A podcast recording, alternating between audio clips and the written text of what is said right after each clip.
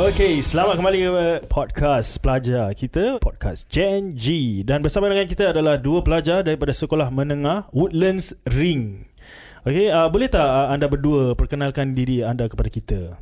Nama saya Nabila. Uh, nama saya Nina Nina, Shamira. Nina Shamira. Okey, d- jadi anda berdua uh, merupakan pelajar daripada peringkat apa ni? Sekolah Menengah empat. Okey, jadi kita uh, kita berada di sini uh, untuk membincangkan tentang sesuatu isu yang uh, sering dibincangkan eh uh, dan juga sesuatu keprihatinan dari segi kesihatan, kesihatan buat jangka masa lama eh dan juga uh, sesuatu keprihatinan dari segi kos memandangkan you know tahun demi tahun dan generasi demi generasi harganya juga semakin meningkat. Apa ini topik yang kita nak bincangkan eh adik-adik ni hari ni? Kita hendak bincangkan tentang tabiat merokok dalam remaja. Oh. Okay, jadi sebelum kita mulakan uh, sesi soal jawab ini, adakah anda berdua Taklah. Eh, taklah, okey okey. Telah terpengaruh daripada teman-teman atau sebagainya untuk berbuat demikian. Tidak. Tidak. Tidak. Oh, okey okey, betul good. Maintain Okay. eh. Yes, Maintain eh. Maintain. Okey, jadi kita mula dengan Nabila. eh. Apa pendapat kamu tentang isu tentang tabiat merokok dalam kalangan remaja ini? Um, saya tidak setuju dengan tabiat ini kerana um, merokok tidak sihat dan ini boleh menyebabkan um, banyak masalah hmm. seperti pencemaran udara dan Okey. tabiat merokok adalah satu trend yang menjadi semakin popular dan ini akan merosakkan kehidupan remaja. Okey, jadi you cakap trend ini semakin popular. Adakah ini berdasarkan pengalaman you ke atau apa ni? You you lihat ramai-ramai kawan yang yang lebih giat merokok atau macam mana? Saya selalu melihat kawan-kawan saya merokok Oh. um, di TikTok atau di Instagram dan kadang-kadang hmm. saya um, nampak um, remaja merokok di gulung blok atau kat, ba- kat perhentian bas. Okey, jadi bila you lihat tu macam mana perasaan you, you bila lihat perkara ni ter- terjadi? Saya kan berfikir macam apa sih korang dah korang um, mereka sudah mereka amat Hmm. um, mudah dan mereka sudah hendak merosakkan diri mereka. Okey, sebelum saya uh, kita teruskan kepada soalan ini, mungkin kita dapat sedikit uh, pengalaman daripada uh, Nina.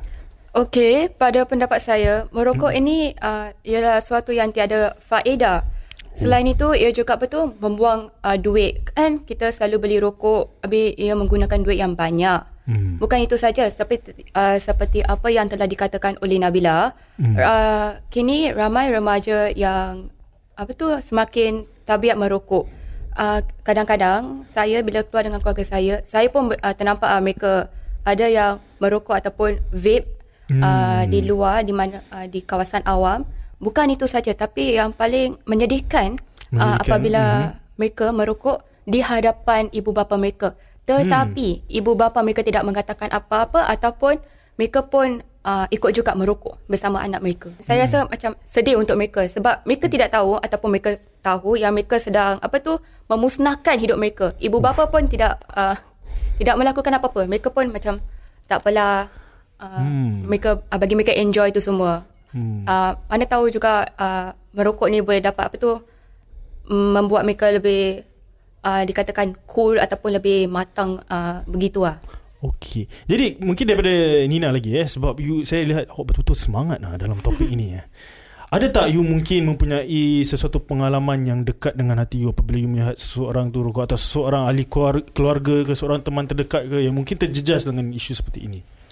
Um, saya tak boleh katakan untuk pengalaman saya tapi saya pernah Hmm. dengar Okey, bahawa pernah, eh? Hmm. okey satu sahabat saya ni kan Hmm. dia memberitahu saya bahawa se, uh, ahli seorang ahli keluarga dia Hmm. dipenjarakan sebab Okey. okey pada mulanya masih dia remaja lagi Hmm. dia ada tabiat merokok dia suka merokok sebab dia ikut dia punya kumpulan ikut kawan-kawan dia merokok Hmm. sebab tu dia pun ada uh, tagih dengan merokok disebabkan itu kan dia perlu setiap minggu uh, dia punya duit yang diberikan oleh ibu bapa dia akan menggunakan untuk beli rokok uh, uh, mendapat rokok tu semua dan bila dia uh, menjadi besar kan dewasa perangai uh, tersebut uh, diikuti dia hmm. mem, apa tu membazir duit uh, kepada membazir duit membeli rokok-rokok ni semua habis hmm. bila dia tak ada duit dia pergi curi habis disebabkan itu Oh, dia sampai curi. sebab dia dah apa tu dia dah terlalu apa tu ketagih. Dia Hmm. dia nak merokok sebab pada dia mungkin merokok ni dapat membuat mereka rasa lebih tenang walaupun Hmm. yang hanya sementara. Tapi disebabkan mereka nak rasa tenang tu kan daripada mungkin tekanan yang dihadapi mereka, mereka uh, pergi merokok. Habis bila tak ada duit lagi kan untuk beli merokok, terpaksa mereka mencurinya. Okey, untuk saya benar kefahaman eh. Jadi sekarang market rate untuk uh, duit sekolah berapa banyak satu hari? Uh, uh, dalam satu minggu dalam 30 35 dolar gitu. 35 dolar. Jadi bermakna dalam 35 dolar yang dia dapat seminggu tu dia beli yang kawan ni cakap you, dia beli berapa banyak kotak satu seminggu? Satu. Mana kita tahu Mat, Oh, tak tahu uh, lah. Tengok berapa kali mereka merokok. Dari segi uh, pemerhatian dan juga uh, pengetahuan anda berdua eh. Um, dalam kalangan remaja sekarang kenapa orang terpengaruh untuk merokok ni? Hmm. Um, remaja dipengaruhi oleh ibu bapa dan kawan-kawan mereka dan um, mm-hmm. memang benar ada beberapa melihat beberapa keluarga remaja yang mempunyai ibu bapa yang merokok. Um, remaja yang membesar dengan melihat ibu bapa mereka merokok mungkin berfikir bahawa tidak mengapa untuk merokok. Ada golongan golong, golongan mereka yang merokok dan oleh kerana ini mereka akan mempengaruhi orang sekelilingnya. Pun ada golongan remaja yang merokok untuk kelihatan cool dan supaya mereka mendapat lebih ramai kawan. Okey. Sebelum kita tanya uh, Nina, Nabila pakai TikTok tak? Yes, ya ya. Kalau kita tengok TikTok ni memanglah tempat dia. Kalau you lihat remaja daripada sebarang usia eh daripada muda yang tua dan sebagainya, mereka kalau bila nak menunjukkan mereka cool tu, inilah tempatnya. Jadi bagaimana perasaan you bila you lihat TikTok sekarang ni menjadi sesuatu platform untuk menunjukkan eh keta, apa kegiatan-kegiatan yang tidak begitu baik ini dan menunjukkan ia seolah sesuatu yang cool, sesuatu yang menarik lebih kawan untuk menyertai bersama, untuk melipat bersama dan sebagainya. Kepada saya, saya hmm. kalau saya nampak video-video tu, saya tak peduli ban, pe- peduli sangat lah. Saya macam school je. lah. Mereka hendak lebih ramai kawan dan apabila mereka kelihatan cool, nanti mereka macam dapat um, followers dalam Instagram atau TikTok dan nanti dia um, akan lebih akan jadi lebih popular dalam sekolah ke apa. Okey dan di situ kita tanya Nina eh. Jadi kita tengok lihat isu rokok ini eh. Adakah ini sesuatu yang bagi dalam kalangan dalam kalangan remaja ni sesuatu yang dah biasa lah. macam macam selalu kita lihat remaja merokok. Macam mana ni? Um, pada pendapat saya memang hmm. su, uh, sesuatu yang sudah dibiasakan. Hmm. Seperti apa yang Nabila katakan tadi. Uh, kita boleh lihat uh, mereka merokok ataupun vape di kolong blok, kadang-kadang di perhentian bas tu semua. Dan walaupun kita nampak kan tak semua orang uh, uh, apa tu pergi kepada mereka untuk suruh mereka berhenti ataupun melaporkannya kepada uh, pihak sekolah mereka. Kita tidak menghiraukan sajalah Hmm. katakan. Dari segi you punya pemerhatian apa yang you telah lihat dalam kalangan teman-teman you dekat sekolah eh. Usia paling muda mereka terjebak dalam ketagihan ini dalam usia berapa? menengah satu menengah dua bila mereka baru ada apa tu uh, baru, baru nak mengenali diri mereka hmm. baru nak berkawan dengan orang lain tu semua mereka mungkin apa tu terpengaruh hmm. oleh rakan sebaya sebab Hmm. uh, mungkin mereka ingin masuk dalam kumpulan ni tetapi kumpulan tu mereka katakan awak tak boleh masuk jika awak tak apa tu merokok ataupun apa-apa jadi disebabkan hmm. itu mereka pun cuba merokok untuk uh, dikatakan fit in lah Kira peer pressure lah, tekanan daripada teman-teman lah. hmm. uh, ya Sebagai seorang teman yang prihatin terhadap uh, teman-teman lain yang mungkin mudah terpengaruh eh. Apa yang bagaimana apa yang mungkin peranan yang you boleh mainkan untuk mempengaruhi mereka keluar daripada ketagihan ini? Macam Kita mana? boleh mengingatkan kawan kita bahawa merokok tidak baik dan boleh membawa banyak um, masalah kesihatan dan um, kita tidak harus kita kita tidak harus merosakkan merosak kehidupan kita. Selain Hmm. itu, kita pula har- uh, selain mengingatkan bahayanya merokok, kita pula harus mengingatkan mereka uh, undang-undang tentang merokok Hmm. bawah umur. Uh, kerana jika mereka tak tahu mereka merokok, ia mungkin boleh jadi kes polis. Hmm. Dan itu mungkin akan membuat uh, keluarga mereka rasa sedih ataupun malu kerana mereka tak tahu yang anak mereka merokok. Ya. Hmm. Selain daripada merokok, bagaimana pula dengan isu vape dalam kalangan remaja? Ada tak ia juga menjadi sesuatu isu yang yang setaraf eh dengan masalah dia?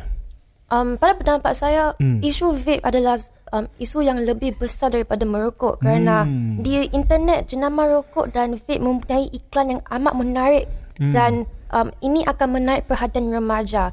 Dan Hmm. di sekolah saya um, di sekolah saya dengar kes tentang um, pelajar-pelajar yang pun, yang mempunyai vape dalam beg mereka.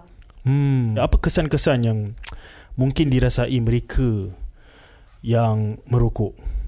Apa dia punya consequences lah nak katakan? Um, uh, saya merasakan bahawa jika mereka terlalu uh, banyak sangat merokok kan, mereka akan selain uh, mereka akan jadi tabiat dengan merokok ni, Hmm. mereka akan macam mereka susah nak tidur kan uh, sebab kalau kita uh, asyik merokok je kan chemical-chemical ni akan buat sesuatu kepada badan kita dan ia akan menjadi susah untuk kita tidur dan bila susah untuk kita tidur kan ia akan susah untuk kita lebih fokus di sekolah hmm. dan itu akan uh, menjejaskan pelajaran kami uh, pelajaran mereka Jadi macam mana eh bagi, mereka yang kita ingin bantu mereka?